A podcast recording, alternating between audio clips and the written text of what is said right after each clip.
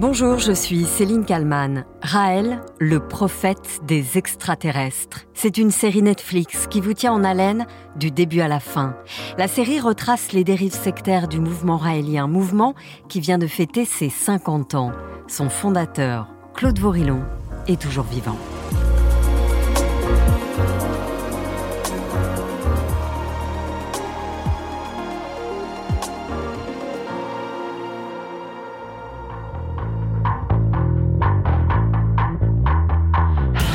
Sa première apparition à la télévision remonte aux années 60.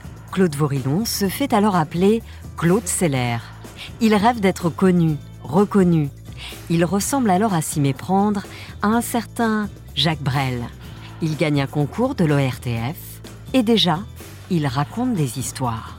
Je pensais pas du tout que je gagnerais, tu vois. Mais je me disais, c'est la dernière, chose que je fais et après, je reprendrai mes études ou je ferai quelque chose d'autre. Et puis ça a marché si bien que j'ai gagné devant 70 candidats. Et tu es reparti à Paris je suis reparti à En Paris stop. le lendemain, en autostop, sans argent, parce que j'avais pas du tout d'argent, je suis parti à Paris. Et, euh, je me suis présenté une maison de disques. J'avais l'intention d'en faire plusieurs. Et la première où je suis allé, c'est celle où je suis, Disque AZ. Et à 6h, j'ai auditionné. À 6h30, euh, le contrat a été signé. On en parle encore, on en parlera longtemps dans l'Auvergne si belle de ce garçon allant sur ses 17 ans et du feu de ses brunelles. Gaspard, Gaspard. Mais Claude Seller ne perce pas dans la chanson. Il décide alors de se lancer dans le journalisme et le sport automobile. Claude redevient Vorillon. Mais là encore, c'est le flop. Jusqu'en 1974, où il écrit une lettre à Jacques Chancel, alors présentateur de la prestigieuse émission Le Grand Échiquier. Il y a quelque temps, j'ai reçu une lettre, lettre d'un garçon de 28 ans, Claude Vorillon, qui me racontait des choses qui peut-être vous paraîtront étranges. Il avait non seulement vu une soucoupe volante, mais il était entré dans cette soucoupe volante et il avait rencontré un extraterrestre. Il avait parlé avec lui. Claude Vorillon va alors pendant de longues minutes raconter ce qu'il prétend avoir vu. Et surtout, il démarre son témoignage ainsi. Ça s'est passé euh, d'une façon assez bizarre. Enfin, comme vous le savez, je, je suis journaliste dans une revue de sport automobile. Claude Vorillon se présente comme un journaliste. Alors forcément, dans l'esprit des téléspectateurs, ce qu'il va raconter sera vrai. Question d'éthique. Le jeune homme, alors âgé de 28 ans, va dérouler son témoignage. En me promenant à pied, j'ai vu quelque chose qui brillait dans le ciel. J'ai d'abord cru un hélicoptère, mais un hélicoptère, ça fait quand même beaucoup de bruit. Et j'entendais aucun bruit. J'avais affaire à quelque chose d'assez inquiétant, de plus en plus inquiétant, dans la mesure où ça, je m'attendais à ce que ça reparte très vite, à, ce que ça disparaisse. J'aurais pu dire en chez moi, tiens, j'ai vu une soucoupe volante, tout le monde aurait ri, on m'aurait pas cru. Et puis, euh, une trappe s'est ouverte sous l'appareil, un escalier s'est déplié, et, euh, et des jambes sont apparues. J'ai d'abord vu des jambes apparaître, et là, j'ai commencé à avoir vraiment très peur. Pendant de longues minutes, Claude Vorillon raconte cette rencontre invraisemblable. Ensuite, il a parlé. Et il a parlé euh, dans un français très pur. Et là, j'ai plus eu peur du tout. Je lui ai tout de suite posé des questions, je lui ai demandé d'où il venait, parce que je pense que euh, c'était la seule question à poser. Oui, mais cela ne vous a pas étonné qu'il parle le français Ça m'a ça m'a rassuré. Ça m'a rassuré parce que euh, Mais si- vous, l'avez- vous- vous l'avez interrogé, vous lui avez dit comment se fait-il que vous parliez le Ah français oui, bien sûr, Alors bien qu'est-ce qu'il sûr. répondu euh, il a répondu qu'il pouvait parler toutes les langues du monde. Claude Vorillon raconte ensuite que le petit homme lui a demandé de revenir au même endroit, le lendemain et les jours d'après. Vous m'avez dit que vous aviez rencontré six fois. cette Six matins de suite. Six matins de suite. Combien de temps chaque Mais j'ai entendu, j'ai entendu une heure, une heure chaque fois environ, mais j'ai entendu des choses merveilleuses, des choses fantastiques, comme par exemple que la vie éternelle dont on parle tant dans les, dans les ouvrages religieux, je suis pas religieux du tout, hein. je suis même pas baptisé, mais euh, j'ai entendu que la, la vie éternelle existe et qu'elle est possible.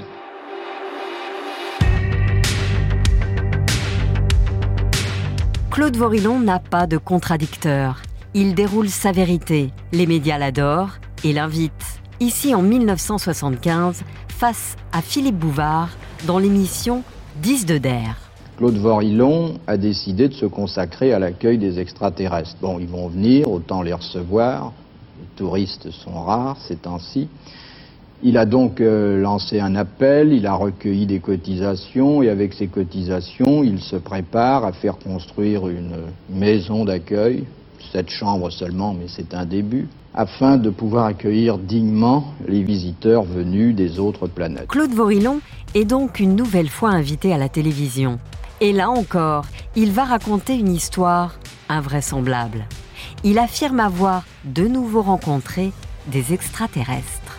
De cet euh, engin sort un petit être qui n'a plus de scaphandre comme la première fois. Il s'amadou, hein, maintenant qu'ils vous connaissent mieux. C'est-à-dire que moi, j'ai été préparé, si vous voulez. J'aurais vu... Comment il est, ce- cet être-là? Toujours le même, très petit, 1m30 environ. Il n'a pas grandi depuis l'année dernière. non, c'est c'est un humour. Euh, vous savez, au passage, je voudrais dire une chose. Beaucoup des gens qui me soutiennent, il y a à peu près 1000 personnes qui me Ah, soutiennent déjà? actuellement. Oui. Ah oui, ça va vite. Et hein. il y a des gens de tout milieu, et beaucoup de ces gens me disent, mais surtout n'allez plus avec M. Bouvard, Ah, oui. euh, parce que c'est pas sérieux, etc. Ah oui, Et- non. Et là, écoutez bien, Claude Vorillon prend à partie Philippe Bouvard et lui dit Je suis venu quand même parce que justement, sur ces 1000 personnes, je vous en dois 500. Vous savez, comme moi, mieux que moi, qu'il y a eu des, de fort nombreuses lettres que vous avez eu la gentillesse de me faire suivre lors de ma première apparition avec Bon, vous. écoutez,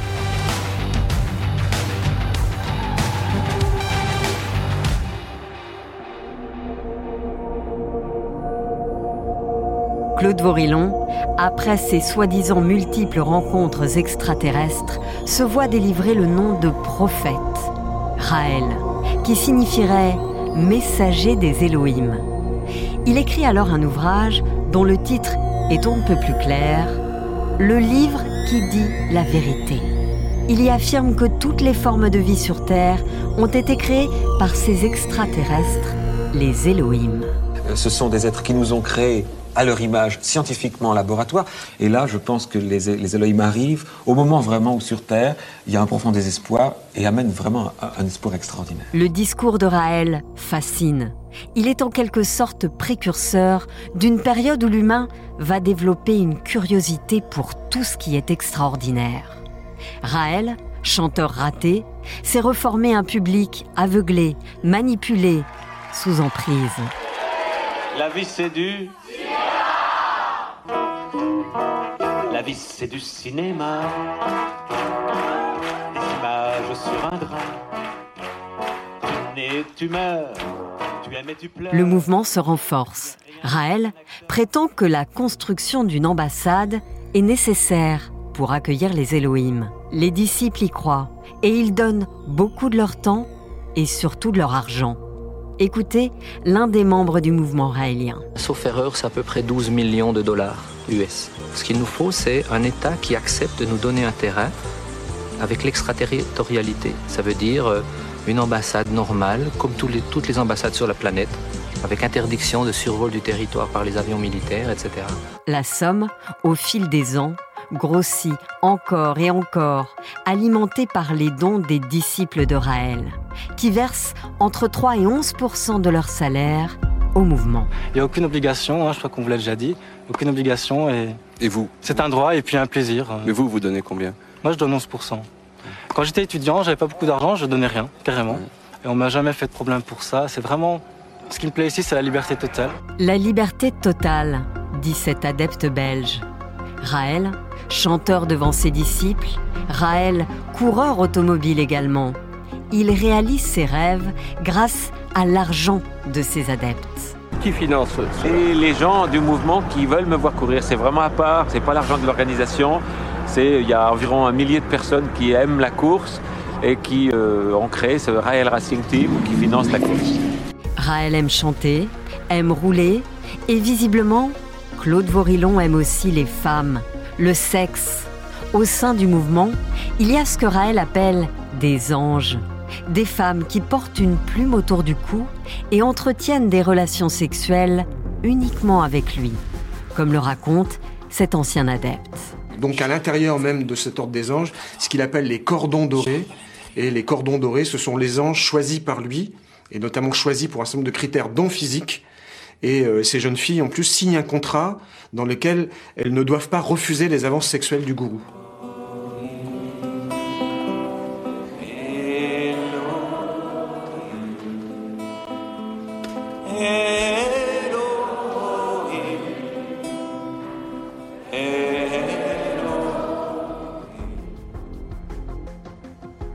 Des scandales sexuels éclatent, certains membres sont condamnés pour viol sur mineurs, mais le mouvement raélien se poursuit. Le discours de Raël évolue lui aussi. Pour résumer, notre, notre philosophie, c'est notre religion, c'est la science, comme je le dis souvent. On croit à la science et uniquement à la rationalité et à la science. La science donc, et une nouvelle étape dans le mouvement raélien, le clonage d'un humain. Et c'est une femme, Brigitte Boisselier, docteur en chimie, qui annonce aux médias du monde entier que ça y est, le premier bébé cloné est né. Nous sommes en 2002. La petite fille est née hier à 11h55 du matin, dans le pays où elle est née. Mais ne comptez pas sur moi pour vous donner plus d'informations, à part qu'elle va bien. La naissance de cet enfant ne sera jamais prouvée. Aujourd'hui, Raël a 77 ans. Il vit au Japon, où il a refait sa vie. Son mouvement s'est étendu là-bas, mais aussi en Afrique.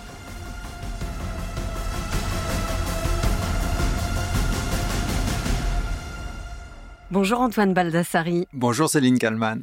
Vous êtes celui qui a produit et réalisé le documentaire Raël le prophète des extraterrestres sur Netflix euh, à partir du 7 février partout dans le monde. Je ne vous remercie pas.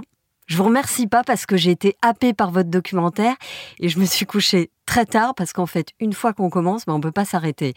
Le mouvement raélien euh, a fêté ses 50 ans d'existence en 2023. Qu'est-ce qui vous a donné envie d'enquêter 50 ans plus tard J'ai co-signé cette série avec Alexandre Iffy, qui est journaliste, qui est venu me voir, qui est l'auteur euh, de cette série au départ, qui est venu me voir avec l'idée, euh, avec plusieurs sujets, plusieurs idées comme ça. Il me parle de Raël en me disant ça te parle Raël, et, moi je, je percute tout de suite. Et je vais vous dire pourquoi. Parce qu'en fait, Raël, il est passé à la télévision en 74 sa première intervention chez Jacques Chancel, au Grand Échiquier, qui était euh, l'émission de l'érudition, des arts, de la culture, des grands esprits, de la science, etc. Et, et du coup, moi, j'avais 10 ans et j'avais le droit de regarder cette émission quand elle était diffusée à la télé. Et je tombe sur Raël. Donc Raël, moi, ça a tout de suite percuté. Je me souviens de ce, jeune euh, type qui raconte qu'il a vu tout d'un coup une soucoupe arriver euh, et lui raconter tout un tas de trucs, voilà. Et tout de suite, donc j'ai percuté. Je me suis dit surtout ce que j'adore dans cette histoire, qui est complètement folle, hein, c'est que elle raconte 50 ans de notre histoire et elle raconte l'évolution de notre société. Euh, moi, je ne suis pas croyant. Je ne crois en rien. Et d'ailleurs, quand j'ai commencé à rentrer en contact avec les Raéliens, je leur ai tout de suite dit, j'étais cash, j'ai dit, moi je ne crois pas, je ne crois pas aux extraterrestres, je ne crois pas aux soucoupes volantes, je ne crois en rien. En revanche, je trouve qu'il y a quelque chose euh, qui nous rassemble tous dans votre histoire. Dans votre documentaire, il n'y a pas de voix off, il y a une tonne d'archives, il y a des superbes images tournées notamment au drone. On va au Mexique, on va au Canada, on va au Japon. Il y a des témoignages. En plein Covid. En plein Covid. Ça, c'est vrai. Il y a des témoignages bouleversants euh, d'adeptes du mouvement qui sont encore raéliens aujourd'hui. D'autres en sont revenus. Comment est-ce que vous avez réussi déjà à les retrouver? Et puis ensuite à les faire parler? Alors, j'ai pris euh, mon petit ordinateur, j'ai envoyé un petit mail au mouvement raélien, à l'organisation du mouvement raélien qu'on peut qui trouver, existe toujours, qui existe, qui existe bien sûr toujours. Et puis euh, je leur ai proposé euh, de faire une série. Et puis j'ai été convoqué sur Zoom une première fois. J'avais quatre personnes en face de moi, je savais pas du tout qui c'était. Nous, on, en, on commençait à enquêter évidemment sérieusement sur le mouvement. et puis tout d'un coup, j'ai été reçu par Brigitte Boisselier, qui est grosso modo la numéro 2 du mouvement, et qui avec qui j'ai discuté longuement. Et puis ça a pris du temps, hein. ça a pris des semaines, des semaines, des semaines jusqu'au Fallait gagner leur confiance, quoi. Absolument, mais pourquoi je l'ai obtenu?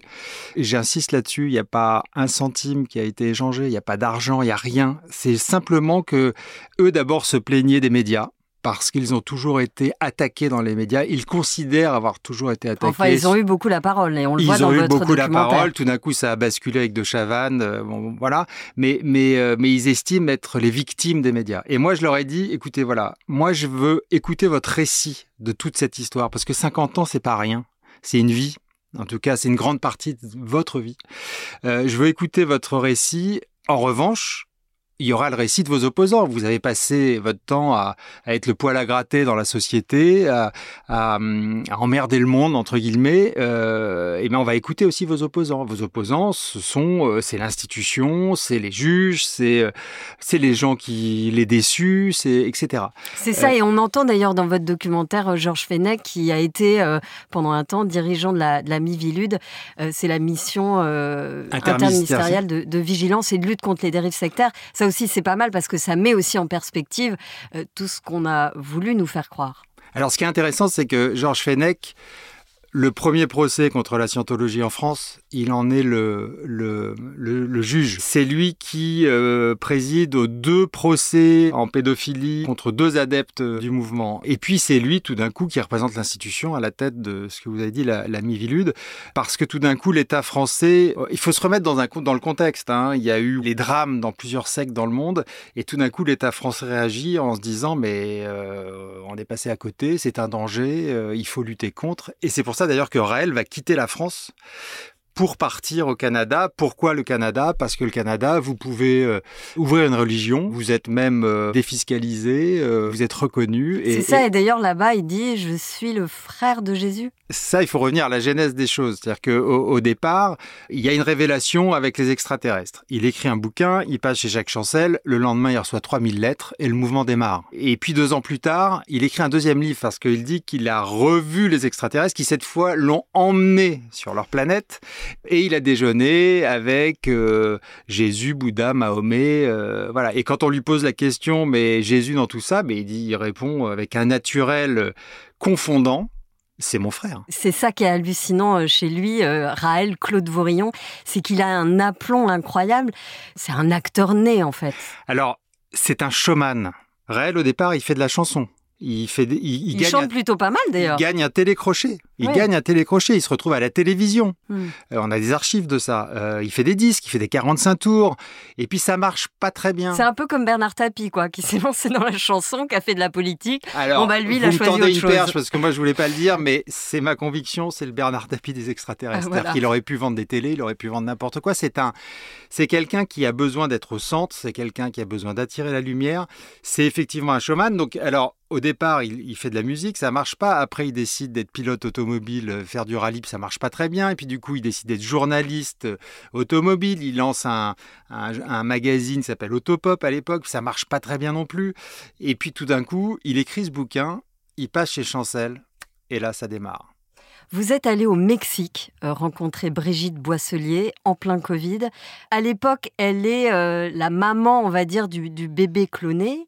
C'est d'ailleurs la seule fois où on entend euh, votre voix dans le documentaire. Vous lui demandez comment va Eve aujourd'hui? Donc c'est le soi-disant bébé cloné. Et qu'est-ce qu'elle vous répond? Oh ben, Elle répond qu'elle va très bien, qu'elle vit quelque part probablement en Israël, pourquoi? Parce que là aussi, il faut, se remettre dans le contexte de l'époque. En 2002, euh, Brigitte Boisselier annonce euh, la naissance du premier bébé cloné au monde. À l'époque, il faut pas oublier ça non plus. Euh, il y a des apprentis sorciers un peu partout dans le monde qui prétendent qu'ils vont cloner on est dans voilà c'est plausible. C'est même moi j'ai rencontré euh, René Friedman qui, qui, m'a raconté euh, mais oui à l'époque c'est très simple de cloner en fait. Sauf qu'il y a, y a un débat éthique autour de ça. Bon bref elle est elle est à l'origine de ce scandale. Le monde entier les médias réagissent tout le monde réagit. Les politiques réagissent. George Bush réagit. Jacques Chirac réagit. Il passe sur CNN il passe dans, dans le monde entier. En fait il se fait une pub énorme et à un moment donné, il y a une énorme déception parce qu'en fait, euh, le bébé cloné, on ne le voit jamais et on ne le verra pas et on ne l'a jamais vu. Et évidemment, Brigitte vous soutient qu'il existe, qu'elle existe, parce qu'elle s'appelle Eve. Et du coup, effectivement, on n'a pas pu euh, s'empêcher de résister à la tentation de lui demander comment allait Eve. Elle avait l'air assez sûre d'elle. Dans votre documentaire, il y a aussi la présence de Raël. Il est toujours vivant. Il a 77 ans euh, aujourd'hui. Il vit au, Japon. Ça, c'est un petit regret que vous avez, c'est que vous ne l'avez pas personnellement rencontré parce que tout simplement, on était en période Covid et on oui, absolument. Alors, déjà, on l'a, on l'a eu au tout dernier moment. On avait déjà euh, procédé à l'intégralité du tournage. On a eu à ce moment-là les archives euh, privées du mouvement parce que cette confiance était établie. Encore une fois, c'est des mois et des mois, des mois de travail. Puis la cerise sur le gâteau, moi, je m'y attendais. Je faisais vraiment 100 Et puis tout d'un coup, c'est arrivé, il a dit oui. Euh, et effectivement, le Japon était fermé en plein Covid. Donc euh, on a contacté des techniciens français qui vivent au Japon, qui voulaient se déplacer dans le pays. À la fois, il y a un regret, à la fois, il y a un truc génial, c'est que j'ai mis en scène Raël euh, sur la plage d'Okinawa. il avait un téléphone sur haut-parleur dans la poche et, moi, je le guidais, je lui demandais de faire des choses et il s'est prêté au jeu. On voit l'image avec le drone. Avec le drone, avec des caméras au sol aussi. Il va se balader, il a ses deux femmes qui s'occupent de lui aussi. De, voilà. Et puis on, est allé dans une salle d'arts martiaux pour l'interviewer parce qu'il voulait pas qu'on fasse ça dans sa maison pour pas qu'on reconnaisse le lieu. Donc et, tout ça, je l'ai piloté depuis Paris à 4 heures du matin. Donc ça, c'était assez génial. Euh, en revanche, c'est vrai que la déception, c'est de ne pas l'avoir rencontré parce que je pense que, comme on a fait avec les Raéliens d'ailleurs, c'est de se rencontrer, c'est de discuter, c'est de les écouter qui a fait que tout d'un coup, euh, les barrières sont tombées. Or, Raël, qui est déjà euh, quelqu'un qui euh, qui, maîtrise l'art du spectacle, il est dans le contrôle. Il est dans le contrôle même de sa parole, de son discours, etc. Et tout ça n'est jamais très évident euh, à, des milliers de kilomètres. En tout cas, Antoine Baldassari, j'invite nos auditeurs à regarder ce documentaire. Commencez tôt dans la soirée? Parce que on peut pas s'arrêter. C'est-à-dire qu'on met play et on va, on va jusqu'au bout. Ça sort sur Netflix le 7 février partout dans le monde. C'est traduit dans toutes les langues, c'est ça? Euh, oui, exactement. Merci beaucoup, Antoine Valdassari, d'avoir répondu à mes questions pour le titre à la une. Et merci à Alexandre Foucault et Eva Serrayol pour le montage de cet épisode. Et merci à vous de l'avoir écouté. Vous pouvez euh, noter cet épisode, le commenter sur toutes les plateformes de podcast. N'oubliez pas non plus de vous abonner au titre à la une pour ne rater aucun numéro. Je vous donne rendez-vous également tous les soirs à 19h30 sur BFM Radio. Et n'oubliez pas non plus le titre à la une junior. C'est diffusé tous les samedis avec Marie-Aimée Copleutre. À très vite.